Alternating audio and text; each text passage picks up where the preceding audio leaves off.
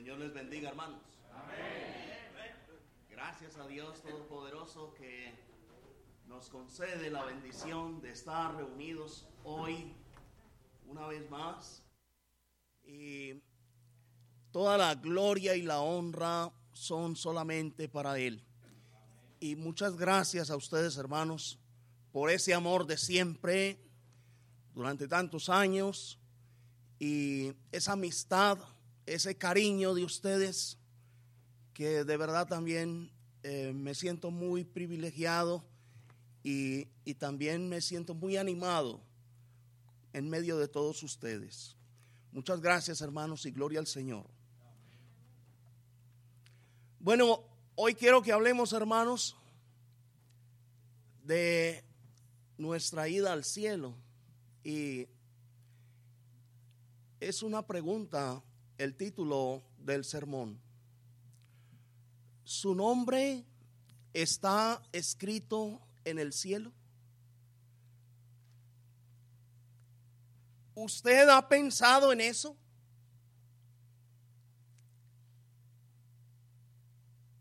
¿De verdad usted cree que Dios tiene su nombre escrito en su libro?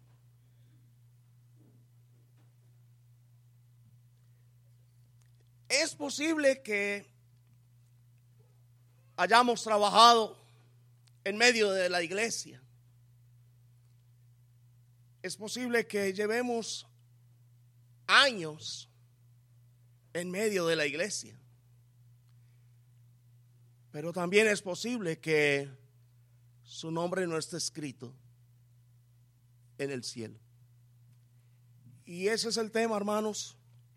Y quiero que empecemos leyendo en Lucas, en el capítulo 10.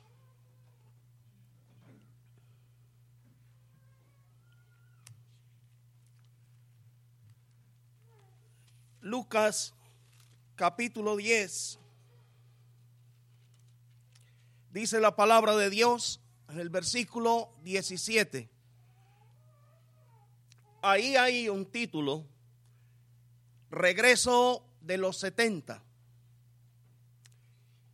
Y dice la palabra de Dios: volvieron los 70 con gozo diciendo: Señor, aún los demonios se nos sujetan en tu nombre. Y les dijo: yo veía a Satanás caer del cielo como un rayo. He aquí os doy potestad de hollar serpientes y escorpiones y sobre toda fuerza del enemigo, y nada os dañará. Pero no regocijéis de que los espíritus se os sujetan, sino regocijaos de que vuestros nombres están escritos en los cielos. Los 70 volvieron contentos, llegaron con gozo y decían al Señor: los demonios se nos sujetaban. Pudimos hacer muy buena obra, muy buena labor. Y entonces llegan regocijados, pero el Señor les dice: no se regocijen por eso. Regocíjense de que sus nombres estén escritos en los cielos. En otras palabras, si su nombre no está escrito en el cielo, aunque haga milagros, aunque predique, aunque trabaje incansablemente, ¿de qué sirve? ¿Qué aprovecha eso? Si su nombre no está escrito en el libro de Dios, entonces ¿qué ganamos? Mateo capítulo 7 también habló el Señor Jesucristo y dijo, Mateo capítulo 7, versículo 21 al 23. No todo el que me dice, Señor, Señor, entrará en el reino de los cielos, sino el que hace la voluntad de mi Padre que está en los cielos. Muchos, óiganlo bien, muchos me dirán en aquel día, Señor, Señor, ¿no profetizamos en tu nombre? Y en tu nombre echamos fuera demonios, y en tu nombre hicimos muchos milagros. Y entonces les declararé, nunca os conocí, apartaos de mí, hacedores de maldad.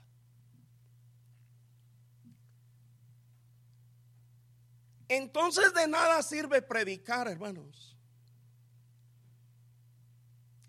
De nada sirve estar por 20 o 30 años en la iglesia y hasta hacer milagros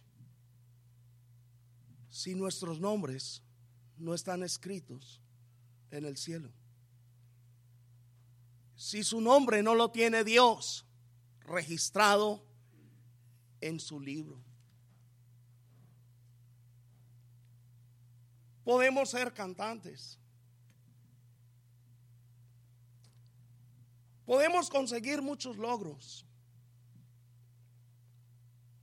Es posible que ya conseguimos la casa que soñábamos,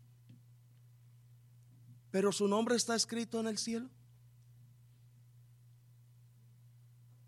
Es posible que Dios nos haya sanado de un cáncer,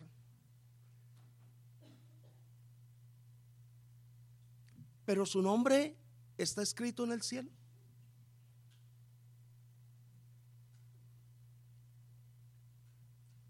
Por la misericordia de Dios, el coronavirus no nos ha matado a nosotros. Por eso estamos aquí, por la misericordia de Dios. Bueno, ya nos libramos del coronavirus, pero su nombre está escrito en el cielo.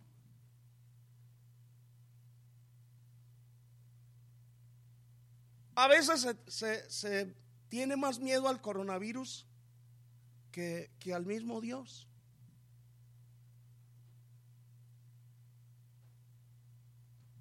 De nada sirve ser librados, ser sanados, ser prosperados. De nada sirve trabajar, hermanos, si nuestros nombres no están escritos en el cielo. Nada ganamos.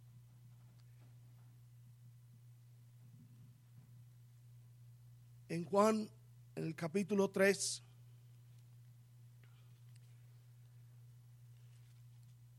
dice la palabra de Dios, desde el versículo 1 al 5.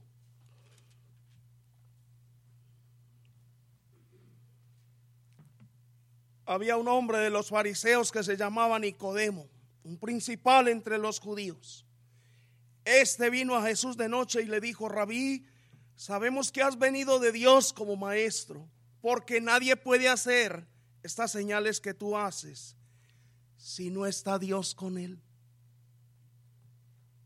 Respondió Jesús y le dijo: de cierto te digo que el que no naciere de nuevo no puede ver el reino de Dios. Nicodemo le dijo: ¿cómo puede un hombre nacer siendo viejo? ¿Puede acaso entrar por segunda vez en el vientre de su madre y nacer? Respondió Jesús: de cierto te digo que el que no naciere del agua y del espíritu no puede entrar en el reino de Dios. Nosotros, para poder entrar al reino de los cielos, para ser inscritos, necesitamos, según el Señor Jesucristo, nacer de nuevo.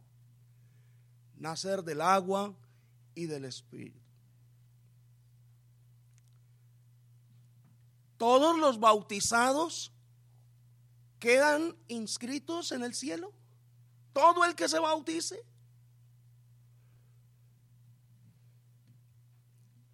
si lo hace de corazón, si de verdad nace de nuevo.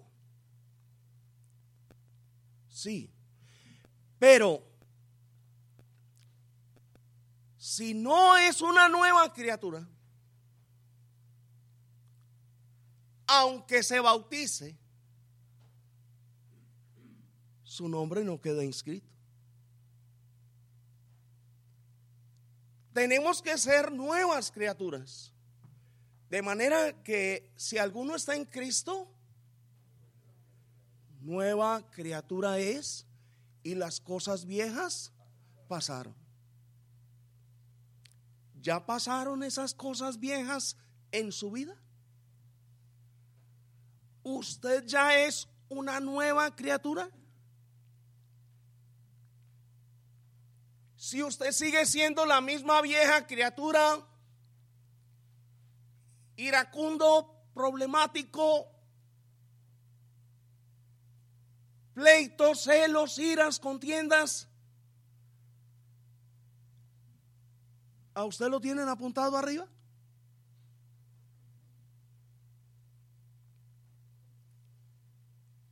Podemos estar engañados. Podemos engañarnos a nosotros mismos. Podemos pensar que estamos bien con Dios, pero Dios todo lo sabe, hermanos. Dios todo lo ve. Y Él no puede ser burlado. Entonces tiene que haber un nuevo nacimiento. Tiene que manifestarse una nueva persona. Pero si alguien se bautiza y siguen las mismas, simplemente se mojó. Se metió al agua un pecador seco y salió mojado, pero no ha nacido de nuevo. Y si no ha nacido de nuevo, si no es una nueva criatura, crea lo que en el cielo no está apuntado, su nombre. ¿Sí estamos de acuerdo o no? Pero una pregunta, ¿el Señor Jesucristo estuvo comiendo con publicanos y pecadores? Leámoslo, Lucas 5. Dice la palabra de Dios en el versículo 27.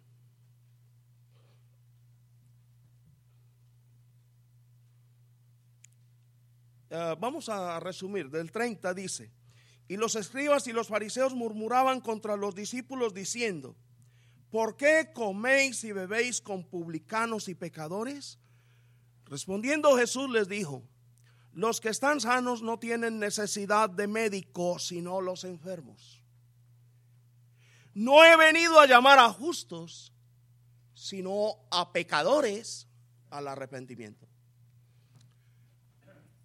Entonces, ¿comía el Señor con ellos o no? Sí. Pero en 1 Corintios 5, la palabra de Dios dice en el versículo 9, del 9 al 11.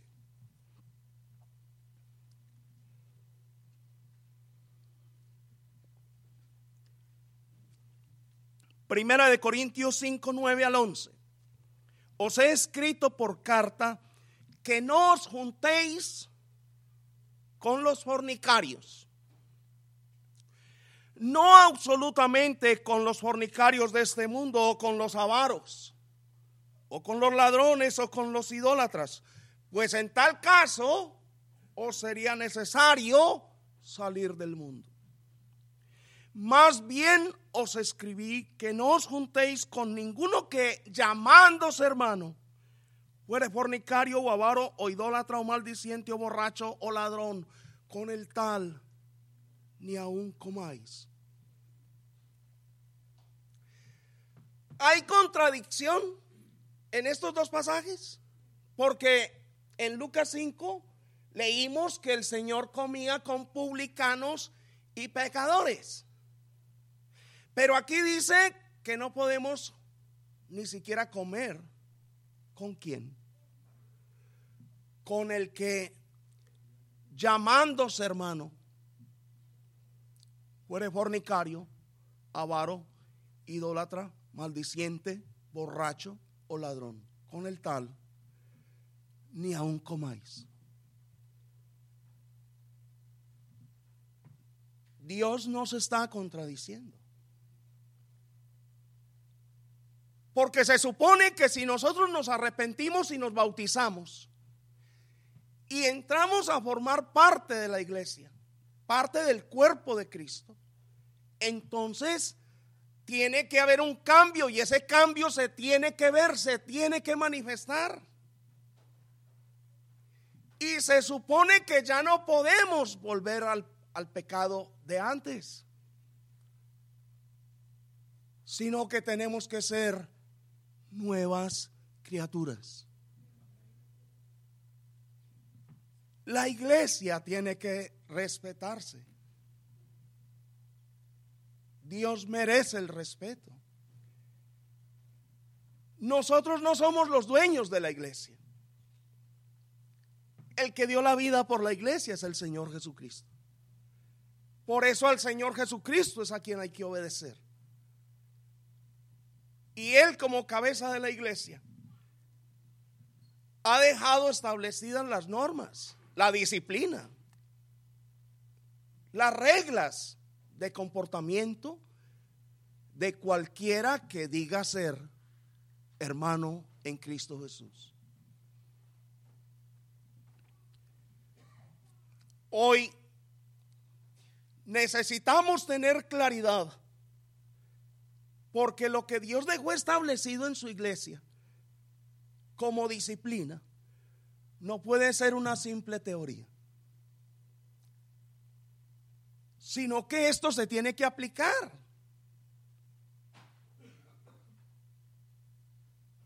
Pero a veces el hombre quiere ser más misericordioso que Dios. Y si vemos a un hermano que está en cualquiera de estas cosas, en fornicación, borracho, maldiciente, mentirosos,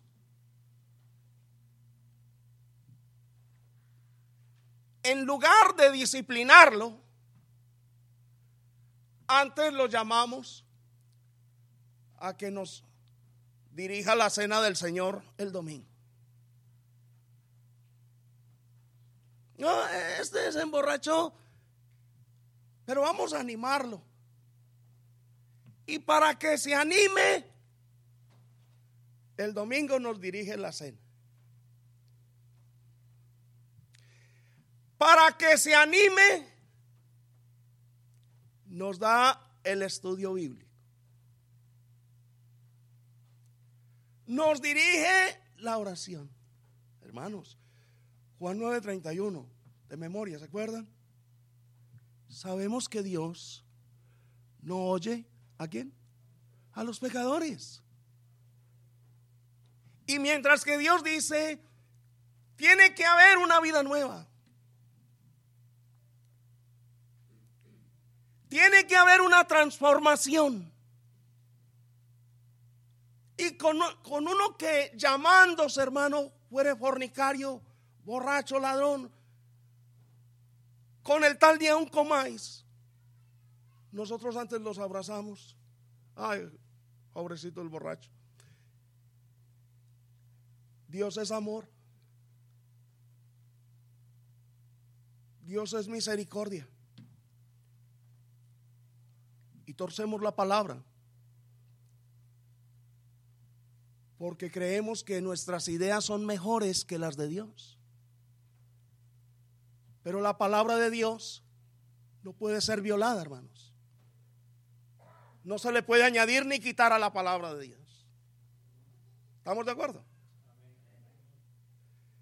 ¿Se acuerdan, hermanos, en Hechos 6, cuando se eligieron los diáconos? Los requisitos para que esos diáconos sirvieran en la mesa, ¿cuáles fueron? Vamos a leerlos. Hechos 6, desde el versículo 1 al 3.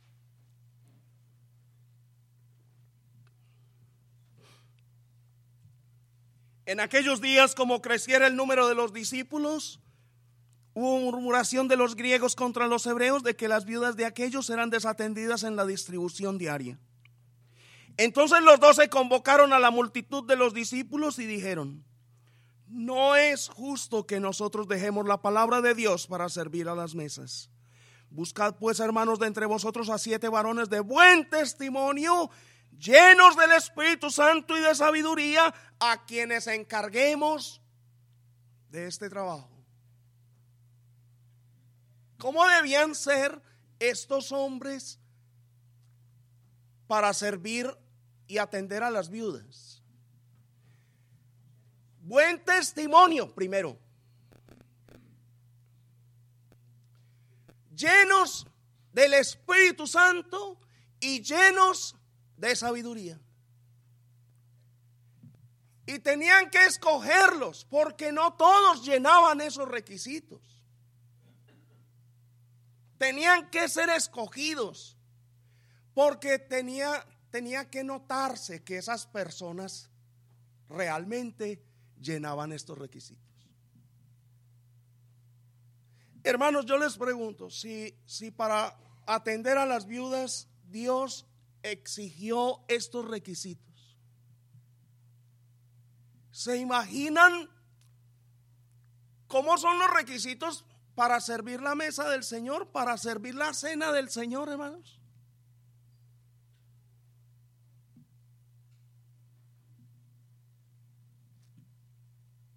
No podéis servir a la mesa del Señor y a la mesa de los demonios. 1 Corintios 10:21, no podéis hacer eso, dice el Señor. Amén. Entonces, cada uno de nosotros también es responsable. Si usted está mal con Dios y la iglesia no lo sabe, si usted anda en lo malo, usted se está engañando a sí mismo y está engañando a la congregación. Y de pronto le dicen: hermano, por favor, diríjanos la cena del Señor el domingo. ¿Qué debe hacer usted? ¿Ah? No, hermano, yo le agradezco mucho que me ofrezca ese privilegio. Yo se lo agradezco, hermano, pero yo estoy sucio. Yo no puedo hacer tal cosa. Yo temo a Dios. Yo tengo que arreglar mi vida. Primero, le agradezco que me tenga en cuenta, hermano, pero no, yo estoy mal. Primero tengo que cuadrar con Dios. Porque Dios todo lo sabe y Dios todo lo ve. Tiene que haber humildad, hermano. Tiene que haber sinceridad en esa persona, hombre o mujer. Porque eso también se aplica a las damas. Imagínense que para dirigir a las damas vamos a escoger una hermana problemática. Una hermana agresiva que no se sujeta a nadie. Y esa es la que dirige las damas. Por favor. Mínimo. Tiene que tener buen testimonio. Tiene que ser una mujer llena del Espíritu Santo. Tiene que ser una mujer llena de sabiduría de parte de Dios. Si no, cuando le digan: hermanita, ¿usted por qué no nos dirige una clase? Si usted está torcida, hermana, sea honesta, sea humilde y agáchese. No debo hacerlo. Pero ¿cómo vamos a vivir en pecado, hermanos? De lunes a sábado. Y el domingo nos vamos a poner el vestidito bonito para venir aquí a tomar la cena del Señor como si fuera más chocolate con pan. ¿Cómo es posible, hermanos?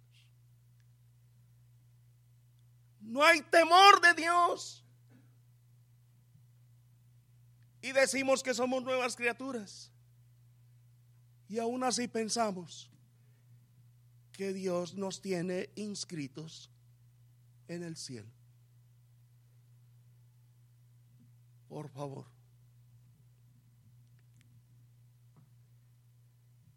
Cuando el Señor le predicó a la mujer adúltera, cuando la justificó, le puso una condición. ¿Cuál fue la condición? Vete y no peques más.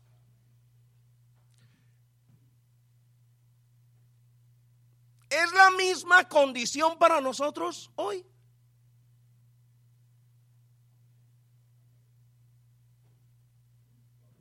Nos comprometimos con Dios a cambiar. Nos comprometimos con Dios a ser nuevas criaturas.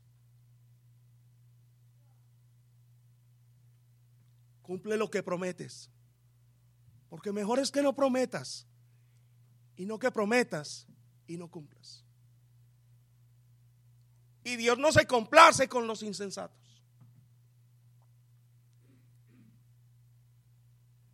¿Ustedes creen que esa mujer a la que el Señor justificó y libró de ser apedreada ahí en ese momento? ¿Ustedes creen que esa mujer a los 15 o 20 días la volvieron a agarrar en adulterio? ¿Ustedes creen que a esa mujer a los 6 meses se le olvidó la salvación de Dios?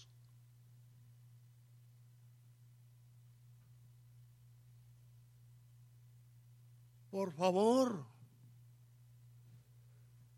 la nueva vida en Cristo Jesús no puede ser una teoría, hermanos. Nosotros tenemos que ser cristianos de verdad. Tenemos que volvernos serios, hermanos. ¿Usted quiere seguir haciendo lo malo? Tenga cuidado. Porque el Señor estuvo comiendo con pecadores y publicanos, con rameras. Pero luego ya a los miembros de la iglesia les dice: con cualquiera que sea fornicario o avaro o borracho o maldiciente, ya llamándose hermanos con el tal, ni aún comáis. A la adúltera le dijo: vete y no peques más. Pero a Ananías y a Zafira,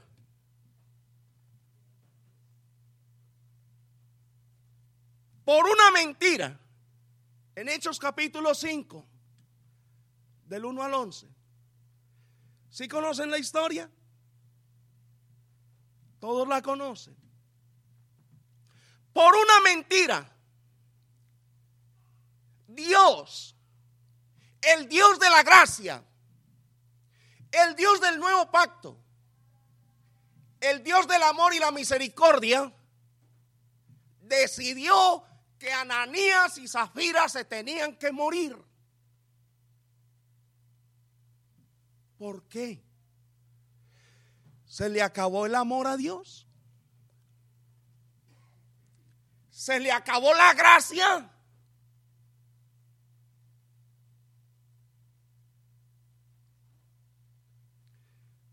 Hermanos, cuando la adúltera fue sorprendida en el acto, el Señor Jesucristo no había muerto. La iglesia no había sido establecida. La adúltera no había conocido al Señor Jesucristo. Pero cuando Ananías y Zafira mintieron,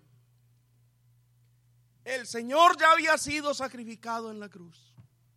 Y ellos habían creído en él, en el evangelio, en su muerte, sepultura y resurrección. Cuando Ananías y Zafira mintieron y engañaron, ellos ya se habían arrepentido. Ellos ya eran bautizados. La iglesia ya había sido establecida. Y ellos eran parte de la iglesia. Entonces Dios toma una decisión. Decisión de la Corte Suprema Celestial. Se tienen que morir estos dos.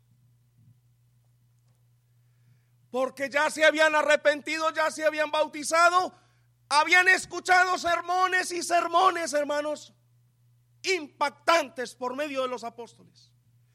Habían visto milagros impresionantes por mano de los apóstoles. Dios hacía esos milagros por medio de los apóstoles. Pero nada de eso les valió para cambiar su corazón, para cambiar su mal proceder. Entonces Dios toma la decisión de matarlos a los dos.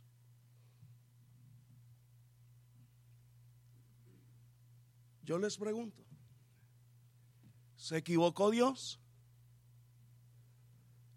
¿Fue injusto Dios? Capítulo 5 de Hechos, versículo 11.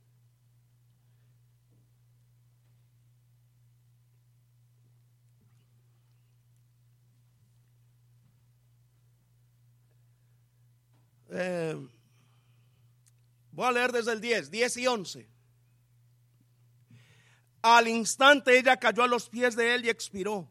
Y cuando entraron los jóvenes la hallaron muerta y la sacaron y la sepultaron junto a su marido. Y vino gran temor sobre toda la iglesia y sobre todos los que oyeron estas cosas. ¿Por qué vino ese temor sobre la iglesia? Porque Dios mató a Ananías y a Zafira siendo miembros de la iglesia. Por eso la iglesia tuvo temor de Dios en gran manera. Y a veces nosotros, como cristianos, también ya bautizados,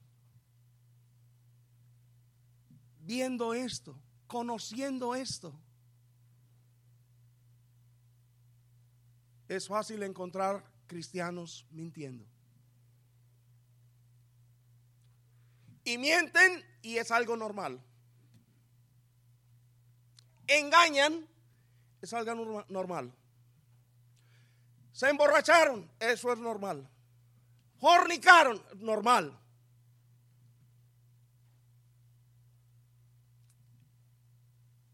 Pero hermanos, por eso les digo, ¿de qué sirve que llevemos 20 o 30 años en la iglesia? ¿De qué sirve que hasta seamos predicadores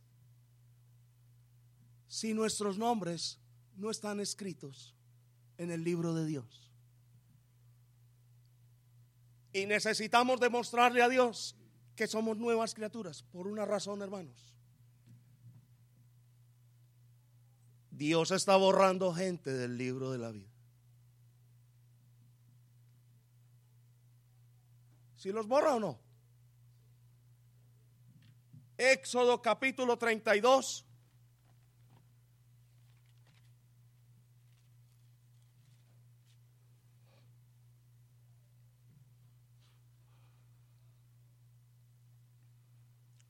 Y el versículo 33. Y Jehová respondió a Moisés: al que pecare contra mí, a este raeré yo de mi libro.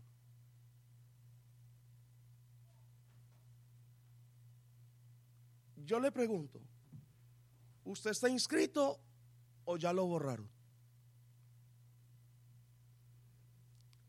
Levanten la mano los que creen que ya los borraron. Tan bellos. Nadie.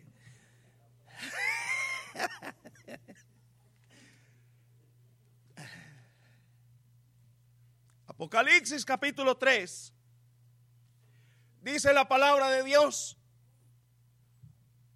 desde el versículo 1, hermanos.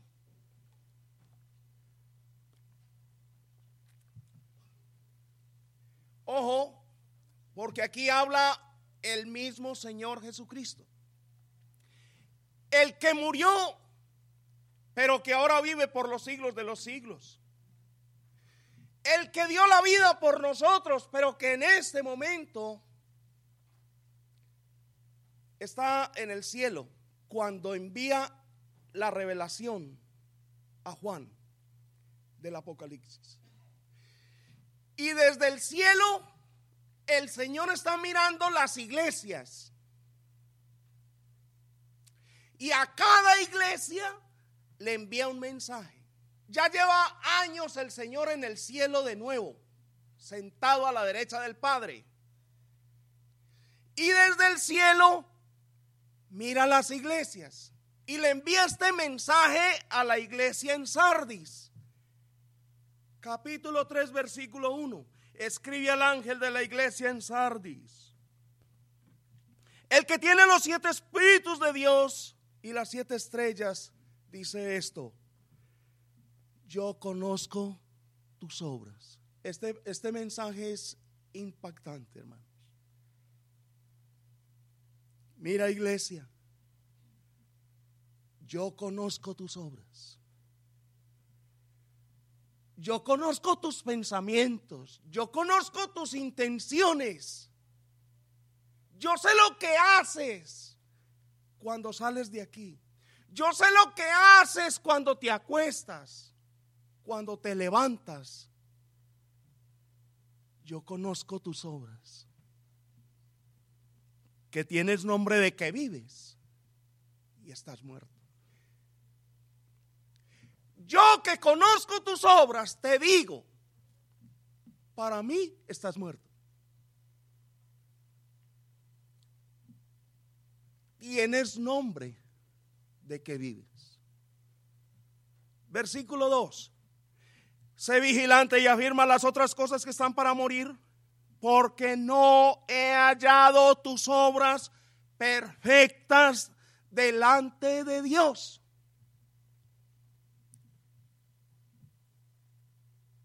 ¿Cómo hallaría Dios sus obras?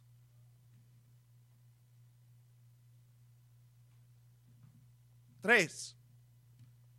Acuérdate pues de lo que has recibido y oído y guárdalo y arrepiéntete. Pues si no velas, vendré sobre ti como ladrón y no sabrás a qué hora vendré sobre ti. Usted verá cómo lo toma. Pero el Señor es el que está hablando desde el cielo a la iglesia. Tú crees que vives, pero para mí estás muerto. Arrepiéntete, porque si no, vendré sobre ti como ladrón. 4. Pero tienes unas pocas personas en Sardis que no han manchado sus vestiduras y andarán conmigo en vestiduras blancas porque son dignas. Yo doy gloria y honra a Dios porque el juicio de Dios no es por congregaciones. En esa misma congregación donde Dios había dicho de ella que tenía de vivo solamente el nombre. En esa misma congregación dice Dios, pero ahí tienes unas cuantas personas que no han manchado sus vestiduras. Usted es uno de esos en la iglesia. ¿Dios diría eso de usted? Este mundo está muy mal, la iglesia está muy mal, pero hay unas cuantas personas que no han manchado sus vestiduras y andarán conmigo en vestiduras blancas porque son dignas. ¿Estaban escritas esas personas en el libro de Dios? Versículo 5. El que venciere será vestido de vestiduras blancas y no borraré su nombre del libro de la vida. Se los advierto. Solamente para el que venciere.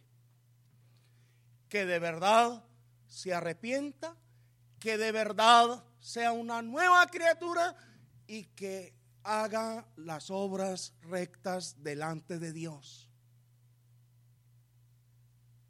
Porque Dios sigue advirtiendo, yo conozco tus obras. Y nadie se puede burlar de Dios. ¿Estamos de acuerdo, hermanos? Y no borraré su nombre del libro de la vida, y confesaré su nombre delante de mi Padre y delante de sus ángeles. El que tiene oído, oiga lo que el Espíritu Santo dice a las iglesias. Es de suma importancia que de verdad nosotros seamos nuevas criaturas, hermanos. Porque si no, Dios nos borra de su libro. Ananías y Zafira fueron borrados.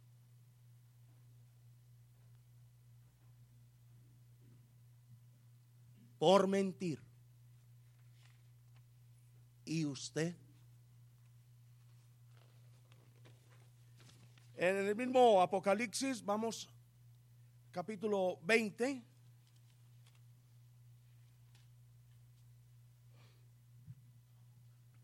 Versículos del 12 al 15. Y vi a los muertos grandes y pequeños de pie ante Dios, y los libros fueron abiertos. Y otro libro fue abierto, el cual es el libro de la vida. Y fueron juzgados los muertos por las cosas que estaban escritas en los libros, según sus obras. Hermanos, no vamos a ser salvos por obras. Pero si somos nuevas criaturas, tenemos que andar en buenas obras. Nosotros no podemos, o mejor, nosotros no cometemos adulterio para ser salvos. Nosotros no cometemos adulterio porque Cristo nos salvó. Porque Cristo nos sacó de la inmundicia. Porque nos trasladó de las tinieblas a su luz. Así que si no fornicamos, si no robamos, pues siervos inútiles somos, porque lo que debíamos hacer hicimos. Nadie tiene de qué jactarse por comportarse bien. Es lo que todos debimos hacer por siempre. Y dice el versículo 13: y el mar entregó los muertos que había en él, y la muerte y el Hades entregaron los muertos que había en ellos. Y fueron juzgados cada uno según sus obras. Y la muerte y el Hades fueron lanzados al lago de fuego. Esta es la muerte segunda. Ojo al versículo 15. Y el que no se halló inscrito en el libro de la vida fue lanzado al lago de fuego. Entonces sí debemos preocuparnos por estar inscritos en el libro de Dios. La meta de nosotros es el cielo, hermanos. La meta de nosotros no puede ser la casa, el carro o conseguir más billete. Nuestra meta tiene que ser el cielo. Somos nuevas criaturas en Cristo Jesús. El Señor dio la vida por nosotros. Nosotros debemos dar la vida por el Señor. Presentar nuestros cuerpos en sacrificio vivo, santo y agradable a su nombre. Y dice también en el capítulo 22,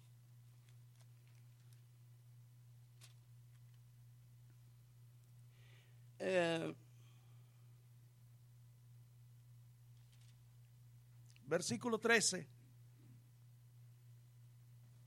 Habla nuestro Señor Jesucristo desde el 12. Apocalipsis 22, 12. He aquí yo vengo pronto y mi galardón conmigo, para recompensar a cada uno según sea su obra. Yo soy el alfa y la omega, el principio y el fin, el primero y el último. Ojo, versículo 14, hermanos. Bienaventurados los que lavan sus ropas para tener derecho al árbol de la vida y para entrar por las puertas en la ciudad. ¿Quiénes son los bienaventurados?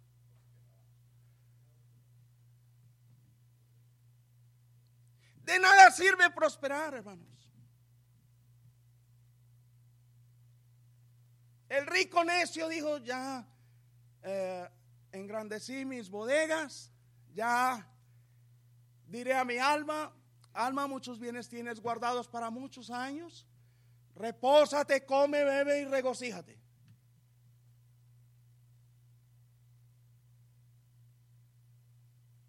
Y le dijo el Señor, necio, esta noche te mueres. Y lo que has provisto, ¿de quién será? ¿De qué sirve, como este hombre, engrandecer las bodegas y tener más cosas almacenadas? Dinero para muchos años de vida, si su nombre no está escrito en el libro de Dios? ¿De qué sirve?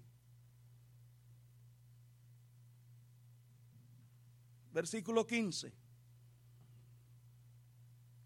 Mas los perros estarán fuera, y los hechiceros, los fornicarios, los homicidas, los idólatras, y todo aquel que ama y hace mentira.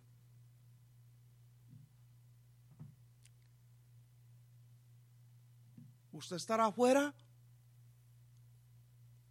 o entrará a la ciudad de Dios?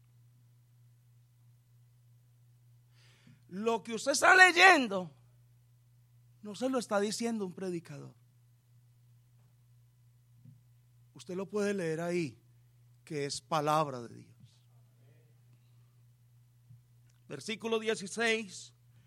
Yo, Jesús, he enviado a mi ángel para daros testimonio de estas cosas. ¿Cómo?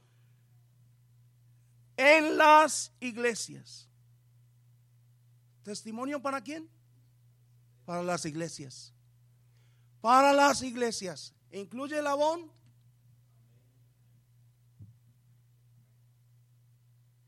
Está incluida.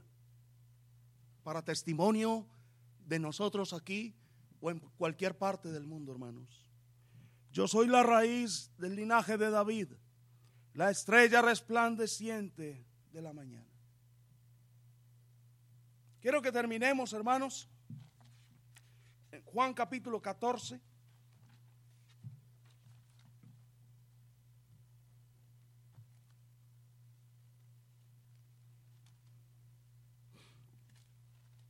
Dice la palabra de Dios en los versículos 1 al 3. También lo sabemos de memoria. No se turbe vuestro corazón, ni tengas miedo. Creéis en Dios, creed también en mí. En la casa de mi Padre, ¿en la casa de mi Padre qué? Muchas moradas hay. Si así no fuera, si eso no fuera verdad, que en la casa de mi Padre hay muchas moradas, yo les habría dicho. Voy pues a preparar lugar para vosotros. Y si me fuere y os prepararé el lugar, vendré otra vez y os tomaré a mí mismo, para que donde yo estoy, vosotros también estéis. Promesa del Señor, hermanos. Nosotros no fuimos creados para ser abogados y médicos. No fuimos creados para ser arquitectos. Fuimos creados para glorificar el nombre de Dios. Fuimos creados con un plan divino. Que nosotros vivamos con Dios en el cielo. Ese es el plan de Dios. En realidad a Dios no le importa mucho cómo pasemos aquí. El Señor Jesucristo fue el más santo de todos los santos. Y sin embargo, hermanos, sufrió.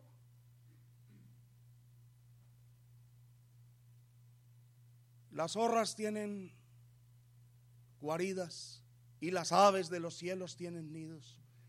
Pero yo no tengo ni dónde recostar la cabeza. Y fue humillado, hermanos. Y padeció por nosotros. Y se dejó matar en la cruz. Aquí no importa cómo nos toque.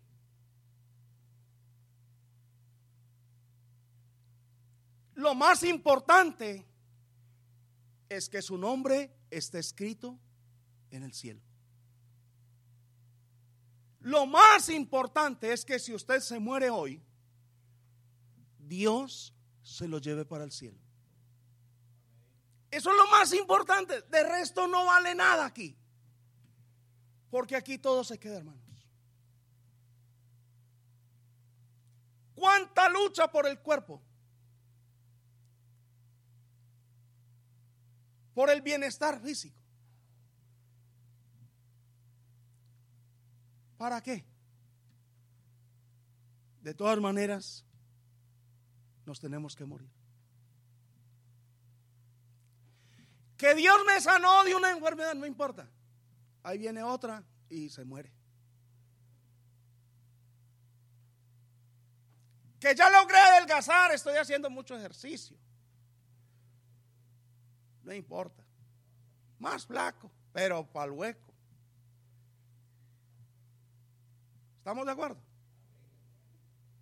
Que ya estoy comiendo más saludable. No importa. Así de saludable se tiene que morir. En la casa de mi padre muchas moradas hay. Yo me voy a preparar la de ustedes. Y volveré otra vez. Y os tomaré a mí mismo, para que donde yo estoy, vosotros también estéis. ¿Usted quiere estar allá? No les oigo. ¿Quiere estar allá? ¿Y para allá se va el cuerpo y los huesos? No. Para poder ir allá, se tiene que morir. ¿Se quiere morir ya?